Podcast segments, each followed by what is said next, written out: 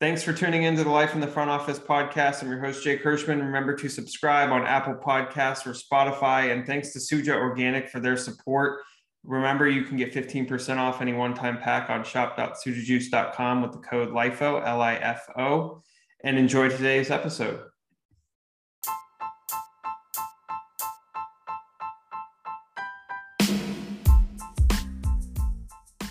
Welcome to today's episode on the Life in the Front Office podcast presented by Suja Organic. Excited to have my guest and Andrew Stallings, founder and president of the Othello Group. We'll get into Andrew's background experience, how he got to where he is today, his, his experience across the agency world, the brand world.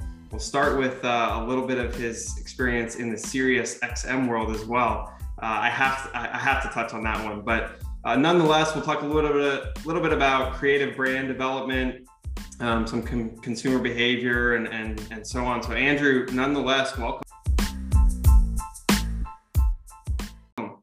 Hey, I appreciate it, Jake. Thanks so much for having me, man. Okay, so I teed it up a little bit. You started off a bit of your career being a Sirius XM radio producer. What, how did you get into that? What was it like? What were you doing? Um, someone thinks about producer, like, were you running the show? What, how, how does that work?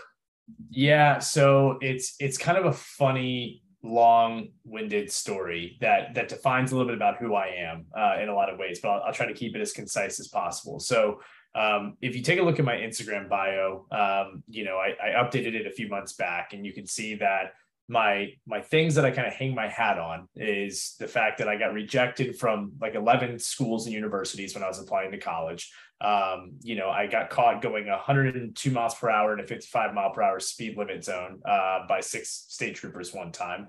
And then on top of that, um, you know, I, I pretty much was fired from several jobs, like whether they were part time jobs or full time jobs and stuff like that. Um, somehow still made it. So, you know, by that definition with Sirius XM, you know, it was the last night before, like the evening before the deadline of going into my senior year at college. And I went to Marymount University in Arlington, Virginia, and we had to have an internship to graduate.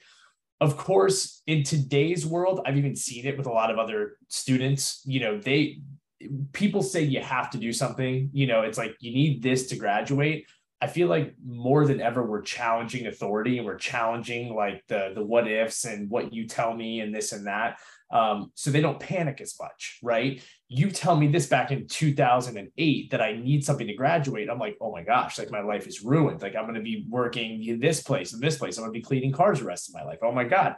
And, you know, all that to be said, you start going through the motions of it.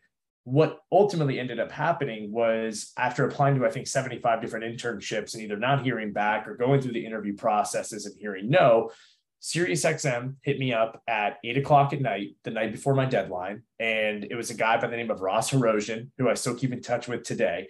He said, Hey, we have a pretty extensive internship program.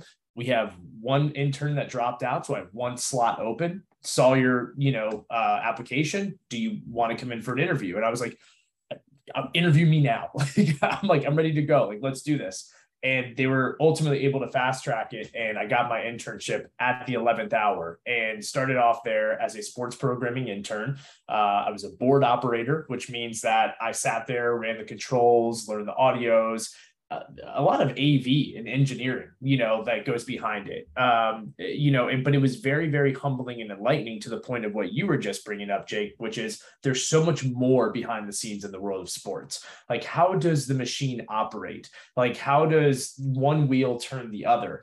and I got to really see it from the media side, just from the you know engineering, you know the facilities side of it, the operational side of it. It was very, very, very eye opening because that ultimately put me into a position to build a great network of people in other areas. You know, again, I would be going into studio at three or four in the morning. I can't just call my boss who's normally in there from nine to five. Like I had to become best friends with the overnight people and the, you know, the people that weren't so social. Like there was a, an incredible experience for me to be able to learn just interpersonal communication skills, learning how to get what I want from different people, a lot of exploratory things and happenings. Um, but I ultimately ended up working my way up from uh, internship to part time to full time by the time that I graduated. Um, even as I was doing full time work there, I was bartending still uh, most nights. You know, I was bartending from 4 or 5 p.m. until 1 or 2 in the morning, waking up, having to be in studio by 3 or 4 in the morning until about 11 a.m. the next day. I would come home, sleep two hours, and do it all over again. Um, and I did that for about four or five years after school, while also coaching women's high school basketball, while also doing freelance writing and journalism for Washington Post, Times, a lot of freelance blogs, what have you. So I always had a whole bunch of different things going on. It's kind of the way that I've worked as I've gotten older. I say older now at 34, but you know, I'm sitting here and I'm just like, you know, I do that now and I'm just like, I need a nap. I need a nap by like five o'clock most days. But it's it's a hundred percent something that has fueled me to where I've gotten to be today is the beauty of doing a whole bunch of things at once and not becoming a self-proclaimed or even community proclaimed expert by any means in anything that I do. I always can learn more. I always can learn more from people in different aspects and areas. And it's kind of what has put me into a good position to know a lot about a little or know a little about a lot in, in a lot of ways. There's so many directions I could take this conversation, but um, you only said 30 minutes. That's the bad part. I know, I know, I know. well, that, that's how these things work. You know, people who can talk, it's that's the challenge. Is not can you be on a podcast? It's like can you limit yourself to 30 minutes? Um, when when you think about you, you said something at the very beginning. I was like, oh, that's kind of interesting what do you hang your hat on? Right? It was like, what do you want people to know you for? As opposed to because because you mentioned early on, hey, I got fired from multiple jobs, I got rejected from these universities, which by the way, context, because uh, there needs to be context for everything. Did you get rejected by like Harvard, Yale, Stanford, like all of the Ivy Leagues, or or what? I wish, I, I wish it, we're talking D2, D3. And I, I think even at sometimes community colleges, we're, we're like, yeah, you know, I don't know, like maybe, maybe not. So it was, it was, it was one of those things where I, I mean, don't get me wrong. I I did get accepted to some schools along the way, um, but I, I think the majority of schools that I got rejected from they they were not D1 powerhouse schools in the ACC or SEC. Um, like we're they were mostly Virginia based and North Carolina based schools um, that you know again were, were good programs and again have evolved significantly since the 2006 time zone, but it, I still was in a position where uh, you know, it was demoralizing in a lot of ways. Like all my friends were going to UVA, Georgia Tech, and all these other places. And I'm sitting here like I couldn't get into, you know, Averett University and Bumble F, you know, Western Virginia.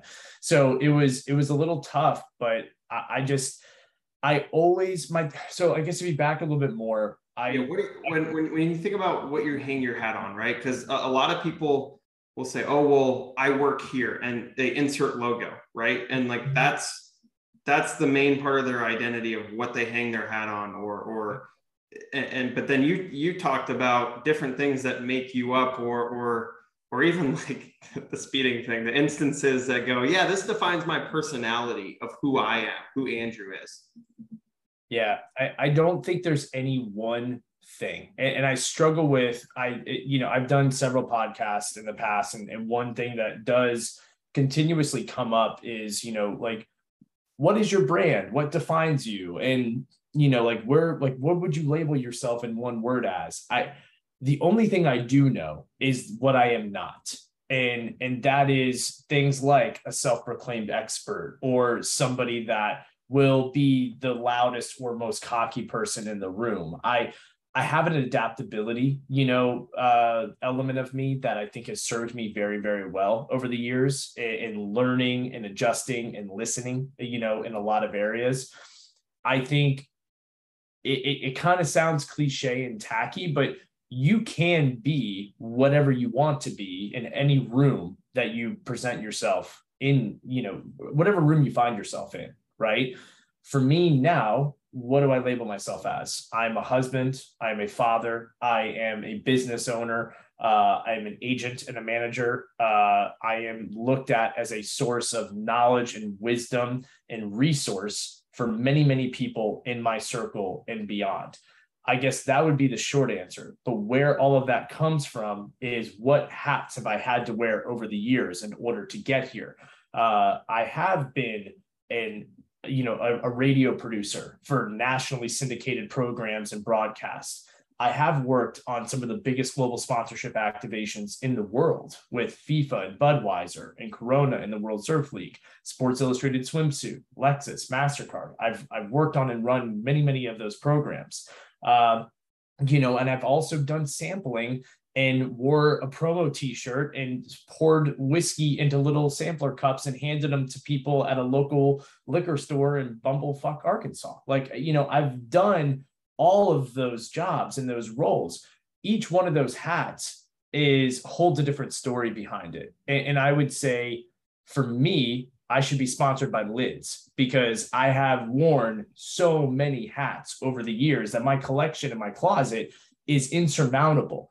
And I go back often and I sometimes like to put on those new hats every single day to apply them to what my current role is and how I can go and continuously learn and evolve in what I do and how I can help others, how I can help athletes, and how I can help young minds every single day. So, truthfully, Lids, if you're listening, what's up? Let's talk. Come on, Jake, you know people. Hey, hey there's there's there's other hat companies other than just Lids too. We might have to get a little bit more niche and uh, a, a, little bit more fancy in a way too. You know, I'm, I'm down. Let's feel like it. that'll fit the personality. But um, you know, someone would start listening to this and they go, well, "What's the Othello Group? Like, what do they do? What is, you know, what does Andrew do?" And uh, would love to dive into that of just a kind of some of the people you work with, kind of what what is the the essence of the group and what it does, uh, whether it be you know brand development for for athletes and and kind of the management piece of it um, player marketing you know programs promotions etc so um, what is it? And and you know if someone's listening of like oh that's an interesting space like i want to know more what are the areas that you that you kind of live in each day? Totally. So in short othello which i I give you credit out of the gate because most times, uh, anytime I get on or a conversation, someone's like the Athleo, the Athelio, the Othello group. Uh, they're falling into my marketing trap out of the gate. And it's a very difficult word to pronounce, even when you look at the spelling. Uh, and it's kind of my, it leads me to explain the correct pronunciation and what it truly means out of the gate. Othello is a made up word. It's a run on between athletes and opportunities. It's smashed together to make one funky little run on word that most people can't pronounce uh, nine times out of 10. So it leads me to always having this discussion. But the the culmination of how this came to be was about four and a half years ago. Uh, you know, I was working at, at an agency at Octagon at the time, transitioning over to another agency, and I was playing in a men's league hockey tournament two of my buddies who were also in different marketing jobs, uh, copywriters and designers in their respective craft. They were, you know, again, we're working 18 hours a day. We're making our 50K a year. Nothing's changing. We're hoping and praying that we get our 2% bonus at the end of the year, you know, but we're like, man, like, it's kind of at that time where you're just getting hammered into like you need a side hustle, you need a side revenue stream, like you need this, you need this, you need to be planning for the future and you know we we started talking and thinking about like what is something that we could do to stick it to the man? Like what could be our thing? What's our little you know like haha lemonade stand moment? And ultimately we realized that through my community like i knew a ton of professional athletes. Um, again both close relationships as I, I would call them friends other ones acquaintances uh, that i've had with agents brands other people over the years uh, and it was ultimately like, okay, let's do an audit. Like, let's figure out like where are athletes struggling right now? Like, where across the board, where are they struggling? So I think we we surveyed around like 30 or 40 athletes of people that I knew in the span of two months. And it was like, hey, you know, like fill out the survey, you know, blah, blah, blah, blah.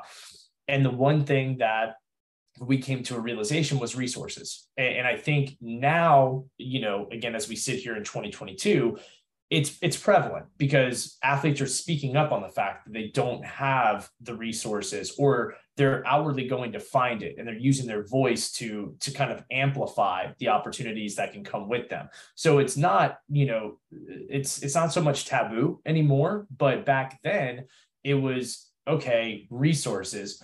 But i kind of thought ahead. I was like the nfl the nba the mlb guys like they could get them. They have the bank accounts, they have the team deals, they have the opportunities to have lawyers and finance people and marketers and blah, blah, blah, blah. But what about the rising sport properties? And it was right around that time that I was working with the World Surf League a lot, and I was understanding the true value and upside and potential that that property has. And even looking at NASCAR, like the massive buying power of fans in NASCAR to support their driver is huge. Like, if you have an affordable product and you're not in NASCAR or in motorsports or in that fan base in any capacity, I would love to take 20 minutes of your time to show a case study as to why it can be. But, you know, I was looking at these hyper dedicated fan bases and audiences, and I'm like, why are the athletes not being able to benefit from it? Main reason is that too often we see that the agents are just sitting there they're typically black and white lawyers it's like this like what what are we doing you know like i'm just going to check the box we move on um, they needed somebody that understood both sides of the equation. The brands needed help understanding that they didn't have to always spend $500,000 at Super Bowl for one tweet with Tom Brady.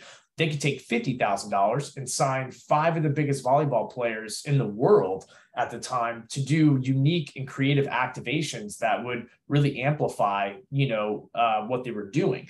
On the other side, the athletes, you know, again, they couldn't expect that the brands were going to i'm sorry that the uh, the agents were going to be able to get super creative and really understand or even take the time and bandwidth to go back and forth with the brand to understand what is a very unique and dynamic partnership that may not have seven zeros tied to it but something that can ultimately grow and evolve to be that right? Like they didn't want to think like marketers so over time, you know, I was on my, you know, we, we were about maybe a year into it.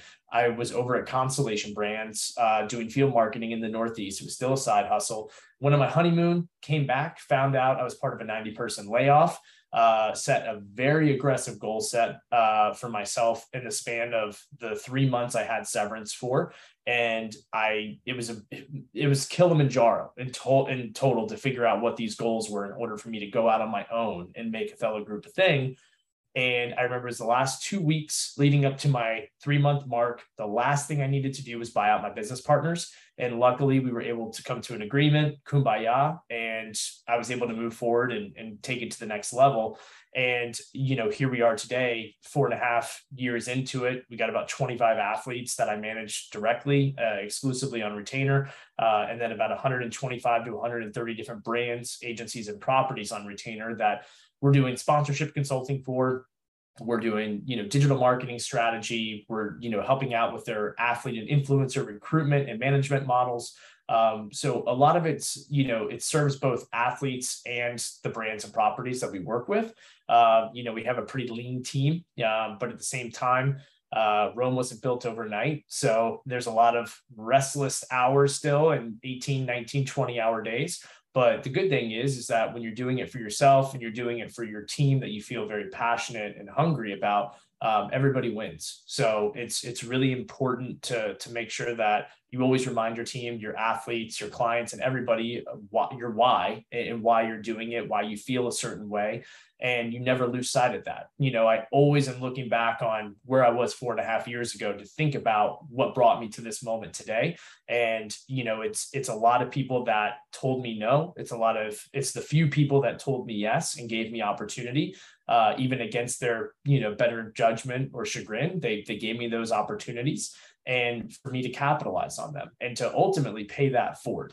Uh, I spend probably just as much time on the phone with clients and athletes as I do with prospective interns and people just coming out of college that are still lost and figuring out what it is that they want to do.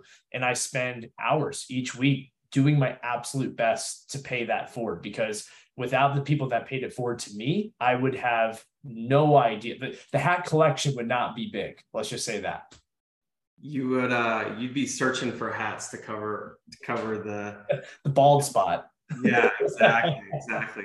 Uh the, the hair that was on fire as you were running around with all of you know the different jobs that you were doing and not having any sleep um which sounds like you know just maybe a different context different uh different time allotment but that's still going on. I think the interesting thing is you know when you sit back and you think about okay, who is that?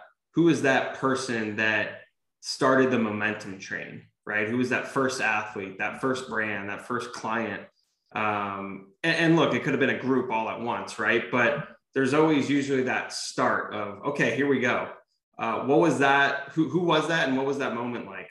Yeah. So when I was working with uh, Corona and the World Surf League over at Octagon and overseeing that relationship, um, I was in charge of managing at the time Corona's new sustainability relationship with Parlay for the Oceans and and kind of building out their mission statement and strategy, working with all of their other agencies. Like I was the lead uh, project manager for for that growing relationship.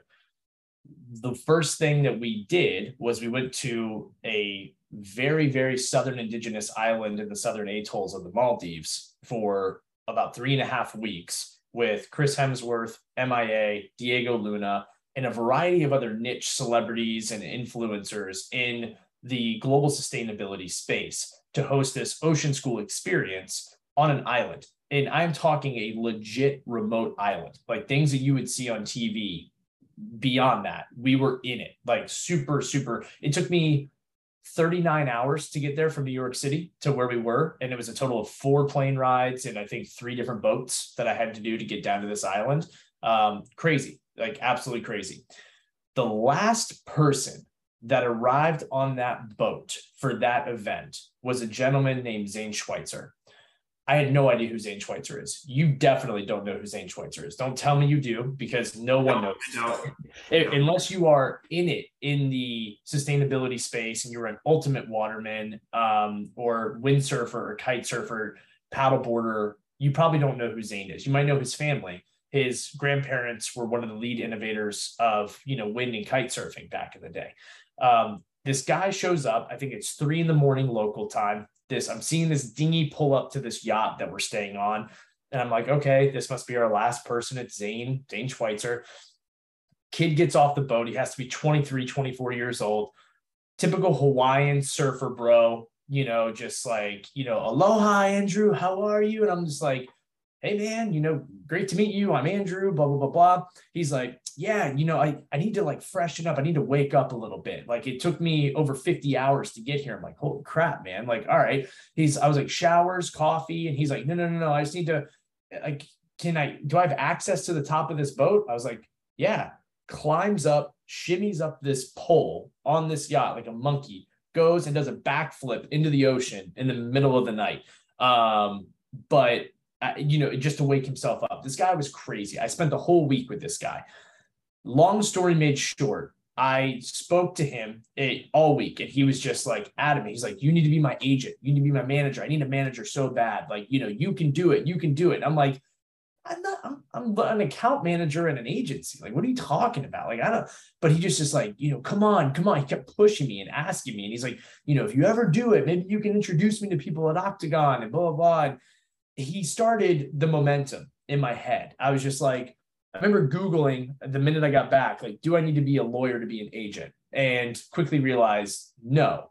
Because going because going back to that school thing at the very beginning, that that was not going to be a good experience or route to start no, applying law schools. A- absolutely not. but but I mean, to to to a good point of what I've learned along the way, I was sitting in rooms with lawyers and brands going over $10 million property contracts and red lines and procurement and this and that. I learned the school of hard knocks way about brand legalities and procurement and this, this, and that all throughout. Like, so does that make me a lawyer? No, by no means. But I at least can understand when I'm getting like when people are going back and forth and explaining. I feel like I can negotiate better because of that. And I understand the back and forth of it.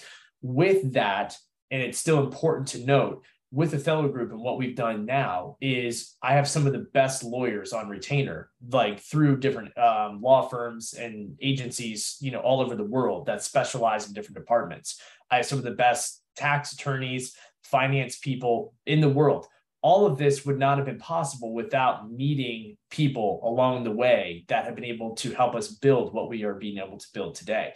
So, do I go into conversations and do I negotiate with brand partners and to do certain things? Absolutely. But do I rely on myself to go in there and say, like, oh, I'll redline this contract, this and that? No, no, I don't do that. Like, I have a team to do that. But that all started with hire number one, which was Zane Schweitzer. When Othello Group happened, the first athlete that we signed was Zane Schweitzer. And to this day, Zane Schweitzer is still with us four and a half years later. So he's super niche. We've been able to get a lot of opportunities for him and capitalizing on his brand from sustainability and everything as a whole. Um, and the same goes by, you know, my good friend Amir from Zoomf that I still talk to every single day.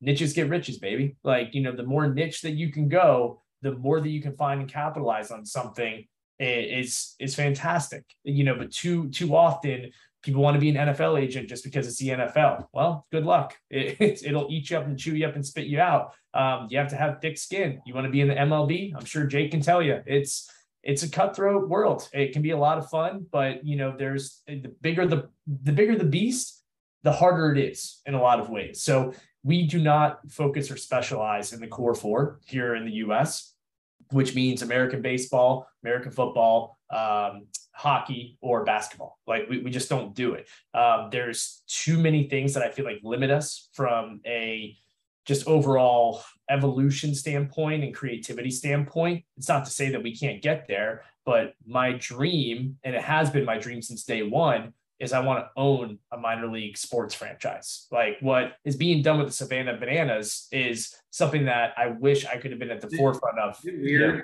five, weird that when you said minor league sports franchise, the first thing that came to my mind was Savannah Bananas, and then it came out of your mouth. Like I think it's interesting because you just think of of not just the run of the mill, the normal, the you know you know organization, right? It's like who's doing something different, who's doing something unique you talked about World Surf League. Uh, we've had Johanna Way on the podcast a while back, but she's now doing partnerships over at the Professional Paddleboarding Association, right? So, like, there's different things that pop up. We've had pickleball on the podcast. Like, there's all sorts of these niche leagues. Uh, you may know Gabby Rowe, who was doing Maestro Sports with a bunch of, you know, whether it was beach, beach volleyball or um, you know these these different to your point niche sports where you've got a very unique following right? And these athletes uh, yes they may not be signing 325 million dollar contracts but they're just as impactful to their following as one you know another would be in, in their respective sport. And like we said at the very beginning of the podcast was there's so many different opportunities in the world of sports and entertainment outside of just the biggest brands that you think about, right? And it's not to say that, hey, it isn't great to go work for those brands and be a part of those, right? You did some of that with Octagon and, and some of these big agencies.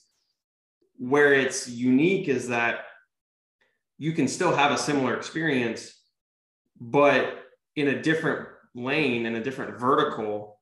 Uh, and, and ultimately, there's a lot more growth opportunity, right? And there's a lot more uh, or I should say, a lot less red tape sometimes, or whatever it might be, um, that ultimately makes that thing go.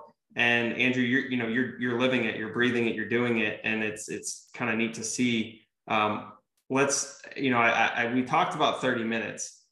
I'll buy you a couple extra because um, I got one last question before we head to rapid fire. When you think about uh, who an athlete is, right, and and and I think about this as I was watching you know, we had Jackson Newsmith from the Spring Hill Company on and uninterrupted, and it was, you know, like explaining, okay, what do they do? How are they trying to bring stories out of out of athletes? And you know, the Michael Strahan More Than an Athlete documentary that came out, super fascinating. You know, you've you've got the Jeter one that people are watching, right? And and you think about, okay, what is the athlete nowadays, right? Like, how are they more than just whatever they're competing in? And I think that that's part of what you do, right? It's it's how do you you know create their brand where are they going to hang their hat on ultimately once they're done playing? Or you know are they playing and doing something else on the side as well right? Yeah yeah. I mean i think a good example is you know one of our one of our clients Dani Speegle. She's a, a powerhouse crossfit female athlete right now. And if you know if if you've been paying attention to the world of crossfit in the last year or even five seven years you you know who she is just because of the way that she's unapologetically herself. And i think a good example uh, is what we saw yesterday. Um, a report came out from the morning chalk up which is a, pretty well-known crossfit um, media outlet. And it gave the breakdown of who gained the most followers on Instagram coming out of the CrossFit games. And, you know, is, and it was very, very, very interesting because without question, it didn't surprise me, but Dani, you know, had, I think, 37 to 38,000 new followers. Even in semifinals leading into the CrossFit games, what a lot of people aren't talking about is that she gained almost over 100,000 followers, you know, leading because of her performance in the semifinals. Was it because of what she did on the playing field? No, it was the swag, the style, and the unapologetic nature of herself that really brought people and drew more people to her and who she is. When she is lifting up weights above her head and it's, you know, insurmountable amount of weight, yeah, that's impressive. But when she sticks her tongue out as she's holding it up, it just kind of gives you that smirk, like, like, you know, I, I know what I'm doing. Like that's that's a brand. That's like, wow, like you know, that that confidence coming through is is interesting. It leads you wanting more. During the sandbag challenge, during the CrossFit games, without a doubt, the minute that that competition started, due to Dani's frame, and how big her quads are and her lower strength ability, people knew that she was going to dominate that contest. Sure enough, she did by, you know, lifting, you know, 200 and plus pounds over her shoulder and holding it up with a smile. What does she say during her post event interviews? You know, they're like, what do you credit your training to? Like to this win to? She's like, I just, I eat a lot of food. I work really hard and uh, I eat a lot of Crumbl cookies.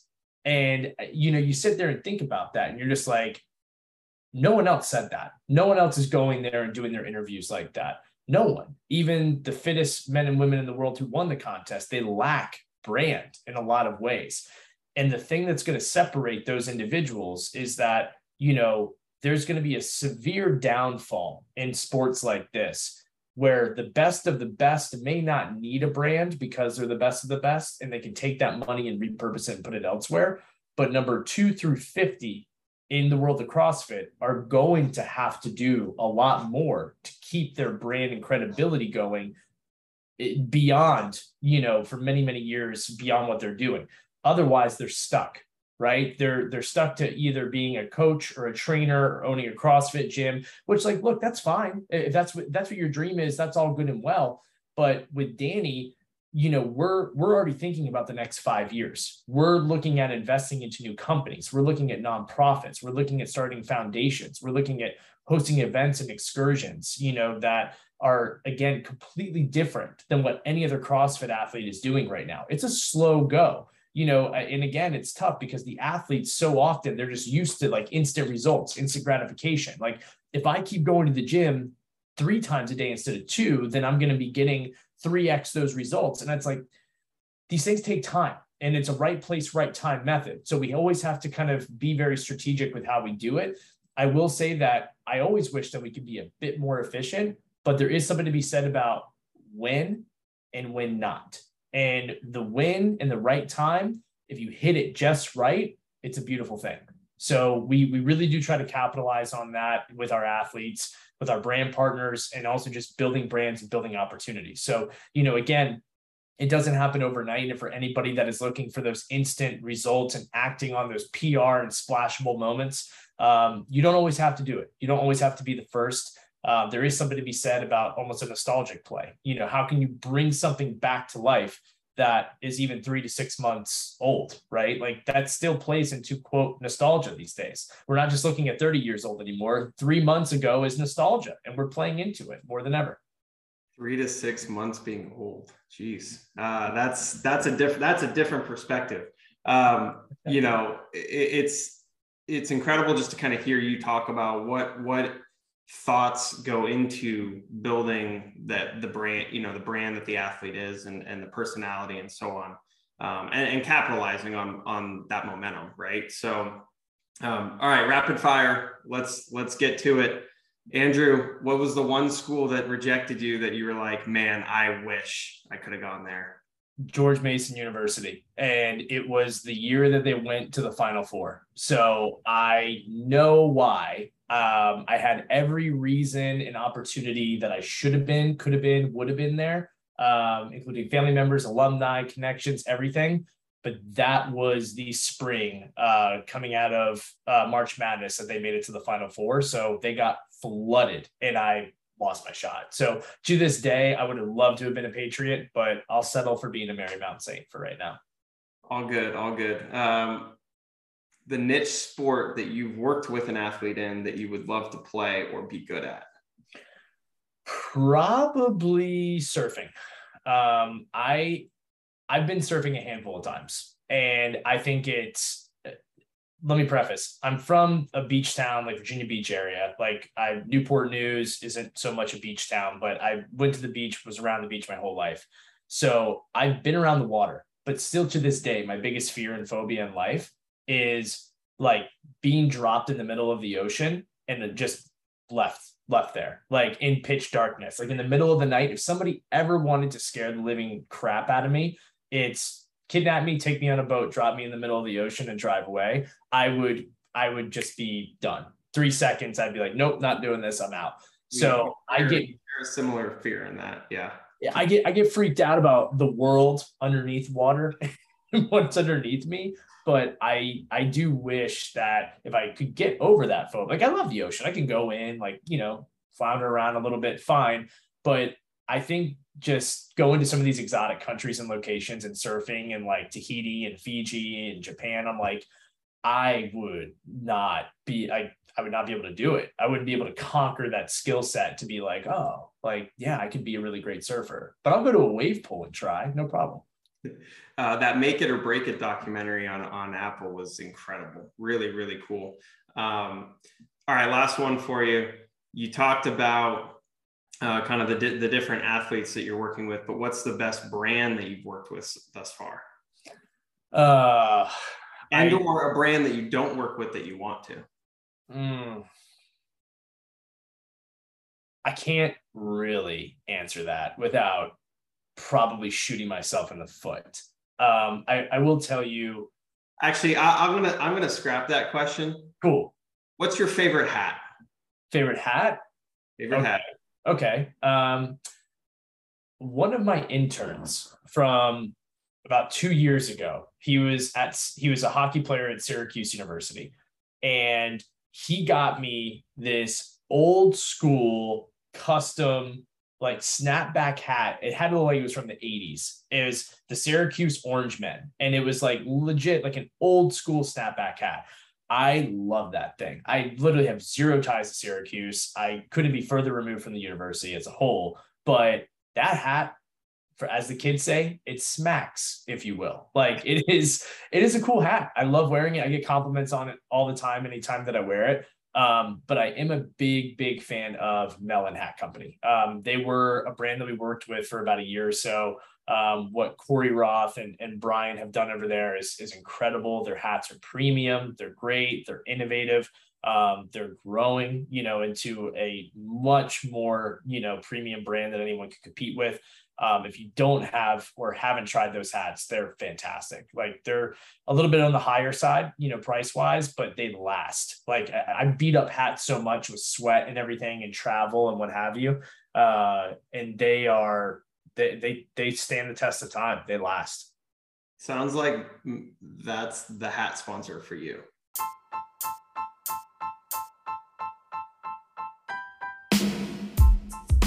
uh, I'll clip. We'll clip this and send this to him, right? Yeah, yeah. We'll throw lids to the side. Uh, Andrew, really appreciate the time, thoughts, perspective, insights, sharing your story, your journey. Uh, hopefully, an inspiration for for someone who's listening, but also just uh, you know the the insights on the different opportunities that exist out there and how to create one for yourself as well. So appreciate your time on the Life in the Front Office podcast presented by Suja Organic. No, I appreciate it, Jake. Thanks again, man.